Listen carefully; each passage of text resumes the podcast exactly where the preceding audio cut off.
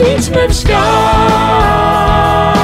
Razem z aniołami, Idźmy w świat. jak oni posłani.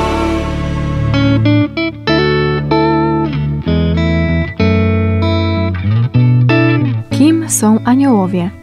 Jaką rolę odgrywają w naszym życiu?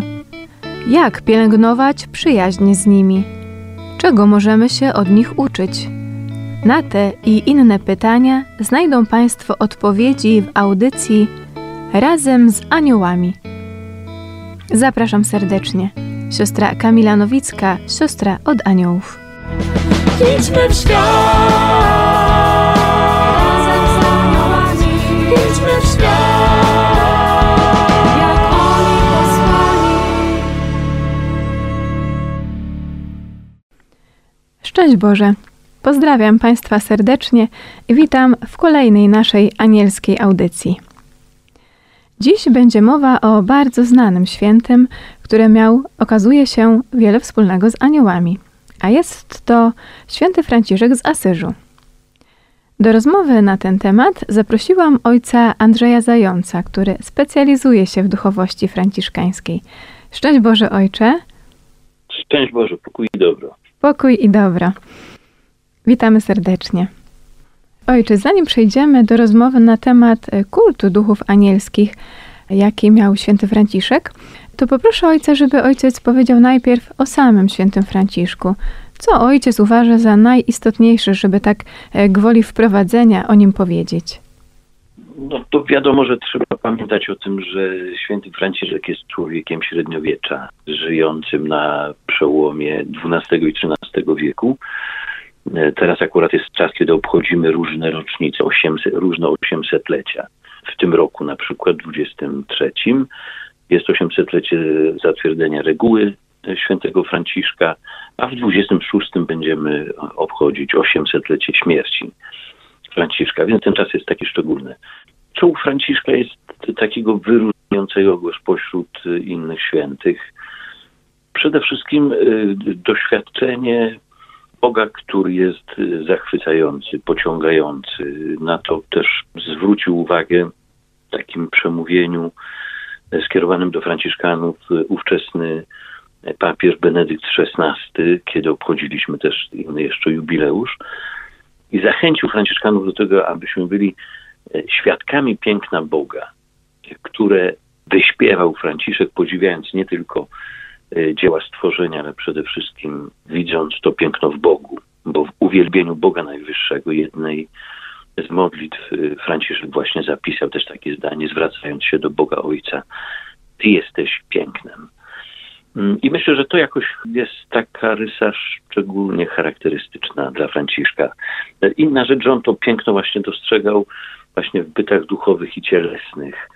Ciekawe, że w czasach, które były jakoś mocno zarażone e, manicheizmem, czyli, no tak krótko mówiąc, e, takim dualistycznym widzeniem świata, czyli właśnie, że w świecie jest to, co jest duchowe i to, co jest cielesne i manicheiści przede wszystkim przyjmowali to, co jest duchowe, odrzucali wszystko to, co jest materialne, a więc odrzucali tak samo w konsekwencji wcielenie e, Syna Bożego, narodzonego z Maryi.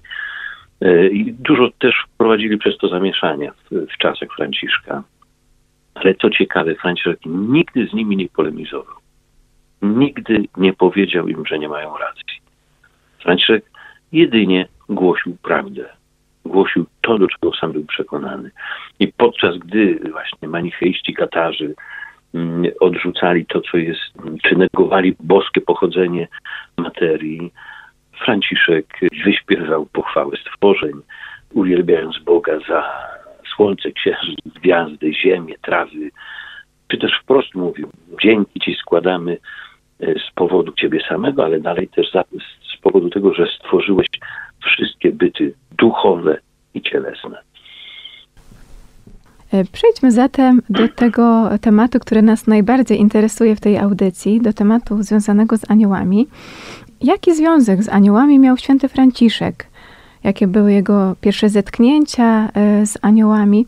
Bo Franciszka najbardziej kojarzymy z kaplicą pod wezwaniem Matki Bożej Anielskiej i odpustem porcjun kuli. Znaczy, Franciszek niewątpliwie był człowiekiem e, niezwykle uważnym, znaczy wrażliwym na to, co się widzi, co się słyszy, co się, nie wiem, ogląda, czyta, słucha. Stąd, jeśli Franciszek modlił się w, w kościele Matki Bożej Anielskiej, no to nie mogło umknąć jego uwadze to, że ten e, kościółek był dedykowany właśnie królowej aniołów, a nie na przykład Matce Bożej Łaskawej. A więc y, on musiał mieć świadomość tego, że chodzi o Matkę Bożą właśnie w otoczeniu aniołów, że ona jest ich królową. E, nie mamy jakichś świadectw, które by potwierdzały, w jaki sposób on to przeżywał, y, w jaki sposób zwracał się akurat tam wtedy do Matki Bożej. Ale to jest taki konkretny fakt ważny. E, inny to drugi kościół świętego Damiana i powszechnie znany krucyfiks, który tam się znajdował wtedy. Dzisiaj znajduje się, oryginał znajduje się w, w, w kościele świętej Klary, tam gdzie Klara jest pochowana w Asyżu. Więc widzimy ten y, krucyfiks, przed którym Franciszek się modlił. Zachowała się też taka modlitwa przed krucyfiksem, w której Franciszek właśnie na początku swojego nawrócenia prosił przede wszystkim Boga o, o światło, zrozumienie i poznanie tego, czego Bóg oczekuje od niego, aby mógł to wszystko wypełnić właśnie dla jego chwały. E, I tam e, ten krzyż jest wyjątkowy, można by powiedzieć, dla tego doświadczenia Franciszka, bo Franciszek na tym krzyżu widział e, nie tylko figurę Jezusa z otwartymi oczami. Na tym krzyżu są też postaci aniołów. I to można powiedzieć właśnie ci aniołowie, którzy jakoś uczestniczą w, w samej pasji, w cierpieniu śmierci Jezusa, i wyżej aniołowie, którzy symbolizują właśnie aniołów, którzy jakby wprowadzających czy towarzyszących e, Jezusowi zmartwychwstałemu, powracającemu do nieba. A więc to jest niemożliwe, żeby Franciszek tych aniołów tam na tym krzyżu nie, nie zauważył, dlatego że Franciszek miał taki przenikliwy wzrok. Najpierw e, w takim, powiedziałbym, wymiarze bardziej poetyckim, który później przez to duchowe doświadczenie, to spojrzenie przez to duchowe doświadczenie przemieniło się bardziej właśnie w mistyczne e, spojrzenie, już nie tyle poetyckie, ale ta wrażliwość została i przede wszystkim Franciszek w tym, co widział, widział jakieś odniesienie, czy może nawet nie jakieś, ale głębokie odniesienie do samego Boga. Te początki jego nawrócenia są związane z aniołami. E, nie wiemy do końca, na ile on miał świadomość i na ile jakoś rozważał osobiście, czy wypowiadał jakąś, mm, jakieś wezwania do, do aniołów, czy chociażby do swojego anioła stróża, to przede wszystkim możemy stwierdzić, że anioł stróż Franciszkowi towarzyszył. I kiedy Franciszek wspomina swoje życie już jakby z perspektywy tego wszystkiego, co się w tym życiu już dokonało pod koniec, czy przed śmiercią, to, to widać, że on ma świadomość takiego żywego uczestnictwa Boga w jego życiu, że Bóg wkracza w jego życie. A więc wkracza także e, ze swoimi aniołami, którzy jakoś tak Franciszkowi, jak i każdemu z nas podpowiadają, czy pomagają odczytywać to, z czym Bóg zwraca się do nas. E, wróćmy jeszcze i zatrzymajmy się dłuższą chwilę przy tej kaplicy pod wezwaniem Matki Bożej Anielskiej, bo tutaj się zaczęło. Tutaj też święty Franciszek z tej kaplicy uczynił, można powiedzieć, swoją siedzibę. Tutaj też zmarł, odbudował ją własnymi rękami. To myślę, że godne uwagi, zatrzymania, żeby podkreślić, że ta cześć do Matki Bożej Anielskiej Franciszka była naprawdę wielka. Była to taka ogromna miłość do niej. To jest prawda, bo była taka tradycja, że bracia jeszcze za życia Franciszka chętnie nadawali tytuł tym nowym kościółkom czy nowym kościołom właśnie tytuł Matki Bożej Anielskiej, bo w tej chwili trudno byłoby mi wymienić jakieś inne, ale na pewno na Alverni, czyli na tej górze w Toskanii e, nieopodal Arezzo jest właśnie XIII-wieczna kaplica jeszcze z czasów Franciszka, również dedykowana Matce e, Bożej Anielskiej. E, więc widać, że chociażby właśnie ta tradycja tych kościołów pod tym wezwaniem znaczy pokazuje, że i Franciszek, i, i jego bracia mieli jakąś szczególną cześć właśnie do królowej aniołów. to było rzeczywiście miejsce, do którego Franciszek wracał. Franciszek miał też świadomość, że to Bóg wybrał dla nich, y, dla niego i, i braci to miejsce. Oni tam osiedli po, już po powrocie z Rzymu. Wcześniej zatrzymali się jeszcze w Rigotorto, gdzie zostali tam przepędzeni ostatecznie. I dalej właśnie schronili się w Porciunculi, czy przy Porciunculi, bo, bo sama Porciuncula, czyli kaplica służyła przede wszystkim im do modlitwy, ale tam właśnie do, dookoła były takie, nie wiem, szałasy można powiedzieć. No w każdym razie tam bracia zamieszkiwali z tych różnych wypraw, takich misyjnych można by powiedzieć. Przynajmniej w tych pierwszych latach właśnie wracali do, do tego miejsca, że to było takie miejsce, z których bracia wyruszali w świat i, i do którego wracali z powrotem taka, taka baza, można powiedzieć, dom. Chciałby się powiedzieć rodzinny. No właśnie coś z tego. Święty Franciszek miał też e, wielkie nabożeństwo do świętego Michała Archanioła. Odbywał 40-dniowy post przed jego uroczystością. Czy to były częste praktyki ze strony świętego Franciszka? Warto też sobie uzmysłowić, że Franciszek przez większość dni w roku pościł, niż nie pościł. Mhm. E, Z tym, że do tych postów Franciszek nawet w naszej regule też tak jest. e, Znaczy są pewne oczywiście okresy postu, znaczy Wielkiego Postu, czy okresy Adwentu też, ale u nas taki właśnie tak zwany post franciszkański rozpoczyna się wcześniej przed Bożym Narodzeniem, bo zaczyna się z 1 listopada, po, od, od wszystkich świętych. I jest właśnie też taka tradycja postu, do którego Franciszek nie zobowiązywał wszystkich, ale mówił, że jeżeli komuś Pan da taką łaskę, aby tak pościł, to niech pości. Wszyscy nie są do tego zobowiązani. To był też właśnie taki post od Matki Bożej, od niebowzięcia Matki Bożej, czyli 15 sierpnia, właśnie do świętego Michała we wrześniu, czyli 29 września. I to też widzimy właśnie te cie- ciekawe te daty, że właśnie z jednej strony Matka Boża, też można by powiedzieć właśnie anielska, no bo w niebo wzięcie, no skoro jest w niebie, to jest tam wśród aniołów. No i właśnie ten e, książę e, m, archanioł e, Michał, który rzeczywiście on powraca w, u Franciszka i w jego doświadczeniu, konkretnych zdarzeniach i również ym, w, w jego pismach, y, w których możemy dzisiaj wyczytać, czy przekonać się o tym, że Franciszek rzeczywiście przyzywał szczególnie świętego, y, świętego Michała. Ale jeżeli chodzi o, o ten sam post, który Franciszek rokrocznie de facto odbywał, ten sierpniowo-wrześniowy właśnie kończący się uroczystością świętego Michała Archanioła, to w 24 roku, no właśnie w przyszłym roku będziemy mieli 800-lecie właśnie tego wydarzenia, Franciszek znajdując się na Alverni, na tej górze tam swoim takim miejscu właśnie pustelniczym, podczas modlitwy Franciszkowi ukazała się postać z sześcioma skrzydłami. Później biografowie piszą, że to była postać Serafina, ale jakby y, kryła w sobie, ten Serafin był jakby ukrzyżowany.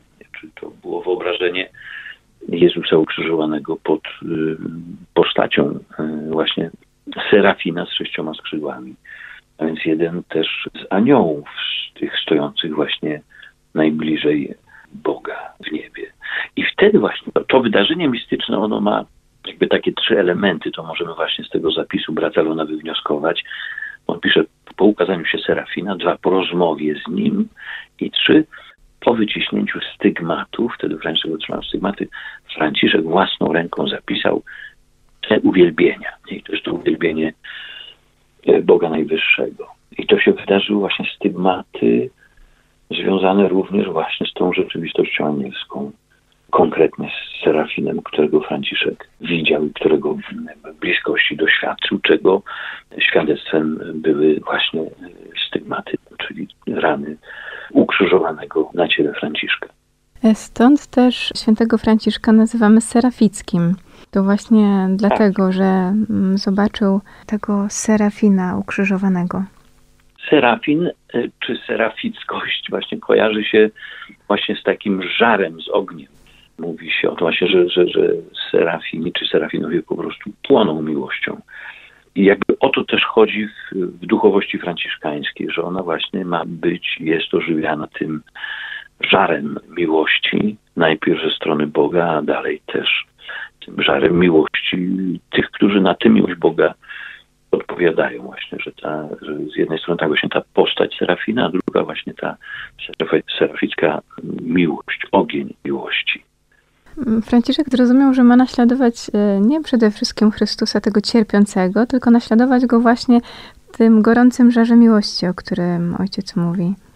Tak, to prawda. W ogóle w duchowości franciszkańskiej, wiadomo, że duchowość franciszkańska to nie tylko duchowość samego Franciszka, ona, ona się też potem rozwijała.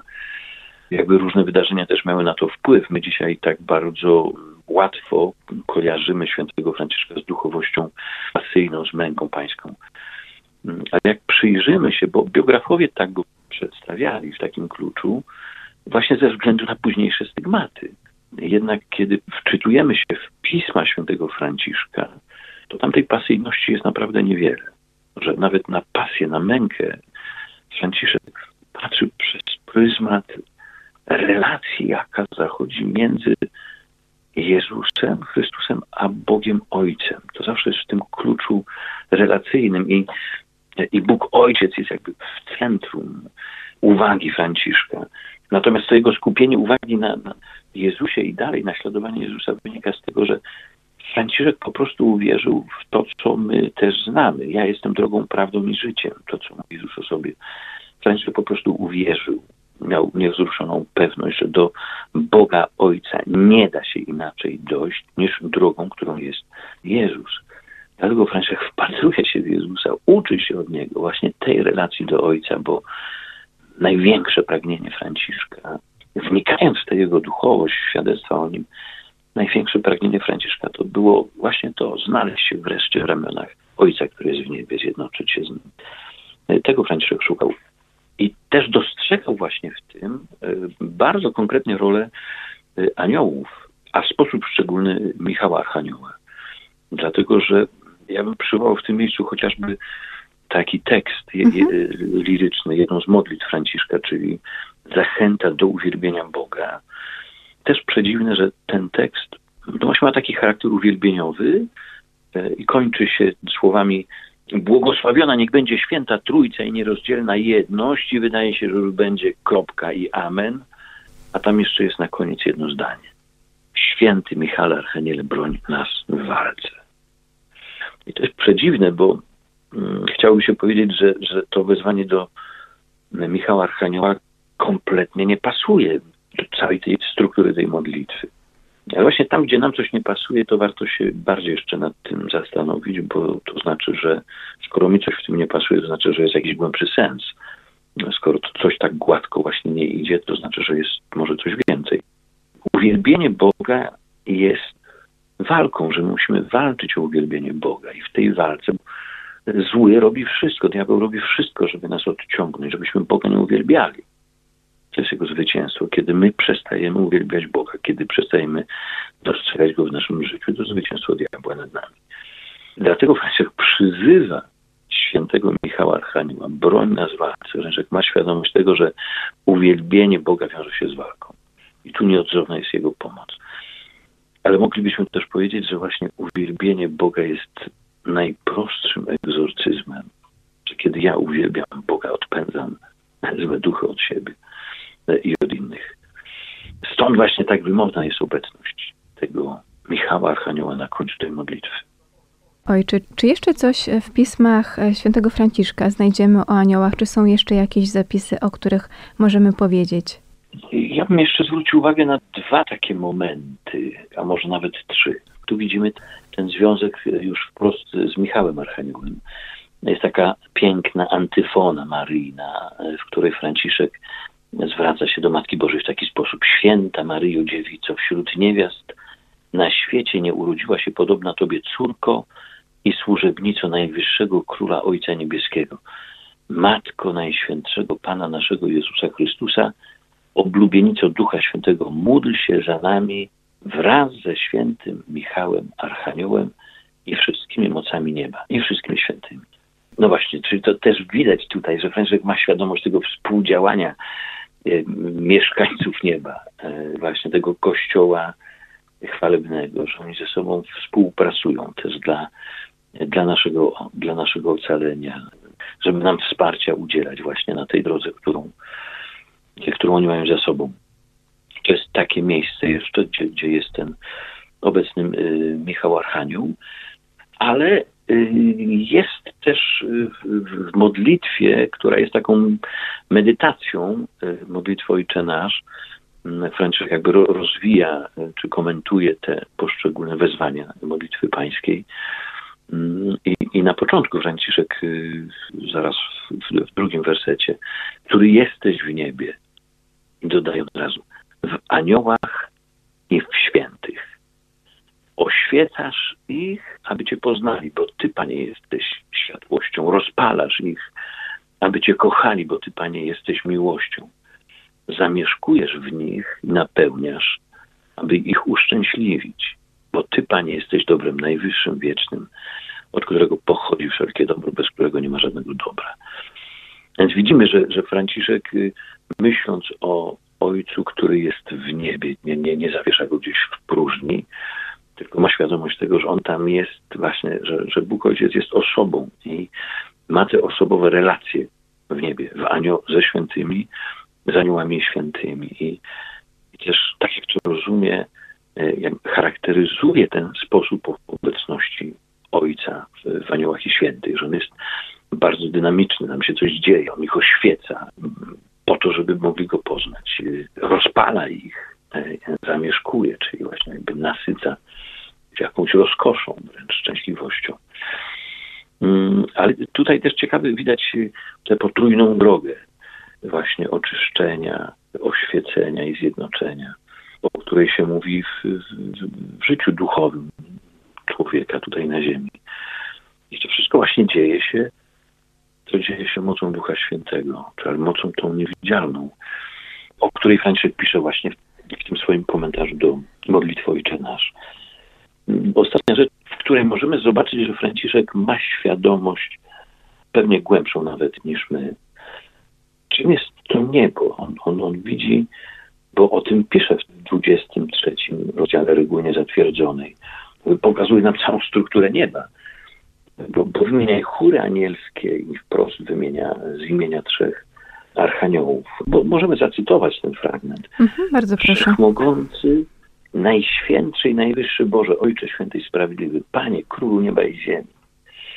E, tak zaczyna i dalej zwraca się z prośbą. Najpierw składa dziękczynienie Bogu, e, Ojcu, a później zaprasza właśnie cały ten świat y, chwalebny, poczynając od Matki Bożej poprzez właśnie świętych, czy jakby zaprasza całą tę społeczność nie, nie, niebiańską do, do, do uwielbienia Boga. I, I pisze właśnie tak. Chwalebną Matkę, Najświętszą Marię, zawsze dziewicę, świętych Michała, Gabriela i Rafała. Mhm. Zna ich dobrze. I wszystkie chóry błogosławionych serafimów cherubinów, tronów, panowań, zwierzchności, władz, mocy, aniołów, archaniołów, świętego Jana Chrzciciela, Jana Ewangelistę, Piotra świętych patriarchów, proroków, młodzianków, apostołów, ewangelistów, uczniów, męczenników, wyznawców, dziewice świętych Eliasza i Henocha i wszystkich świętych, którzy byli i będą i są. Przez miłość Twoją pokornie prosimy, aby tak jak się Tobie podoba, składali Ci za wszystko Dzięki Tobie, najwyższemu Bogu, prawdziwemu, wiecznemu i żywemu, Synem Twoim najmilszym, Panem naszym, Jezusem Chrystusem i Duchem Świętym Pocieszycielem na wieki wieków. Więc widzimy, że, że dla Franciszka niebo jest, nie, nie jest jakoś odległe. To, to jest rzeczywistość, z którą on ma kontakt. Także chóry anielskie. A w sposób szczególny właśnie ci wymienieni z imienia, czyli e, Archaniołowie Michał, Gabriel i Rafał przecież doskonale znał te fragmenty Pisma Świętego, w których widać ich konkretne działanie. No a Franciszek to Słowo Boże przyswajał, z, można by powiedzieć, wielką łatwością i to Słowo go zawsze ożywiało. I w tym y, właśnie aniołowie byli mu wielką pomocą, byli takimi wiernymi towarzyszami, z których jednak uprzywilejowywał świętego Michała Archanioła i do niego, tak się wydaje, czytając jego teksty, zwracał się o pomoc najczęściej. I to takie najważniejsze wydarzenie, które kojarzymy z życiem świętego Franciszka, to otrzymanie przez niego stygmatów, właśnie e, wydarzyło się w czasie tego postu przed wspomnieniem świętego Michała Archanioła. To nieprzypadkowe. Jak tak ojca słucham, to widzę wielką miłość u świętego Franciszka do aniołów. Przede wszystkim do Matki Bożej Anielskiej, mm, i do archaniołów, i, i do wszystkich chórów. Jednocześnie świadomość ich istnienia, e, też, że o tym świadomie pisze, ale właśnie, że zaprasza ich do przyjaźni, e, wspominając ich. To tak gwoli podsumowania, a jeszcze jedną kwestię e, bym chciała poruszyć, już tak na zakończenie. Brat Pacyfik w swoich wizjach zobaczył Franciszka siedzącego na tronie wspanialszym i chwalebniejszym od wszystkich innych tronów. I tutaj bym poprosiła ojca o wyjaśnienie, bo tutaj jest nawiązanie też do pewnego anioła, ale tym razem tego złego, e, do Lucyfera. O co chodzi w tej wizji brata Pacyfika? To jest też nawiązanie znaczy do pewnej tradycji chyba już od pierwszych y, wieków chrześcijaństwa właśnie, że te trony anielskie aniołów upadłych, które zrezygnowały, które sprzeciwiły się Bogu, jakby pozostały puste. E, I Bóg y, te trony przekazał po prostu tym, którzy e, okazali jakąś szczególną, nie wiem, wierność, szczególną miłość. Czy, czy po prostu odpowiedzieli w sposób jak najdoskonalszy na, na to Boże wezwanie. No i, i właśnie też ta, ta wizja brata Pacyfika by to potwierdzała, że święty Franciszek jest jakoś szczególnie miły Bogu. E, I no, że Pan Bóg chce też mieć świętego Franciszka blisko siebie. E, I ten tron, który e, stracił Lucyfer, czyli upadły anioł, no trzymał ten, kto nie sprzeciwił się Bogu, wręcz przeciwnie. Starał się w sposób doskonały wypełnić to, czego Bóg od niego oczekiwał. Możemy powiedzieć, że ten tron został zarezerwowany dla Franciszka za jego pokorę, w przeciwieństwie do Lucyfera, który utracił go z powodu swej pychy. Tak. Jest sporo obrazów takiego świętego Franciszka z aniołem grającym na cytrze. Aha. Jest, jest sporo obrazów e, takich. A to właśnie nawiązuje do wydarzenia takiego, że Franciszek tam y, chciał, czy komponował nawet jakiś, jakiś tekst, czy, i prosił brata, no, nie pamiętam jego imienia, który wcześniej właśnie był cytrzystą, grał na cytrze, ale co to jakieś pewnie przyśpiewki świeckie. Y, I poprosił go, żeby, bo on wiedział, że on umie grać na tym instrumencie, żeby pożyczył gdzieś y, y, cytrę i mu zagrał bo Franciszek czuł się taki jakoś tam przybity dla pociechy. No ale ten brat nie był na tyle pokorny, bo zaczął się już obawiać, że no tak, jak, jak pójdę pożyczyć cytry, to pomyślą, że, że tęsknię jeszcze za starym życiem i grałem na cytrze kiedyś, teraz znowu gram, jak nie powinienem. No ale to pragnienie usłyszenia tego dźwięku cytry Franciszka było tak wielkie w chwili cierpienia, że właśnie w nocy e, pojawił się nagle anioł grający na cytrze. I w ten sposób Pan Bóg spełnił taką zachciankę obolałego, cierpiącego Franciszka, e, posyłając anioła z cytrów. Piękna opowieść. Powoli czas na naszej antenie się kończy. To, co mogliśmy w tym czasie powiedzieć, to powiedzieliśmy, za co też bardzo serdecznie Ojcu dziękuję, że przyjął Ojciec zaproszenie do tej audycji, że poświęcił czas, żeby nam powiedzieć o związkach, jakie święty Franciszek miał z aniołami. Bardzo, bardzo serdecznie dziękuję Ojcu. Dziękuję bardzo. Przypomnę, że moim i Państwa gościem był ojciec Andrzej Zając, franciszkanin. A Państwu bardzo serdecznie dziękuję za uwagę i życzę głębokiej zażyłości ze swoimi aniołami, żeby Państwo pielęgnowali przyjaźń z nimi. Z Bogiem. Do usłyszenia ponownie. Razem z aniołami. W radiu Jasna Góra w niedzielę o godzinie 17.20. It's my wskazuje.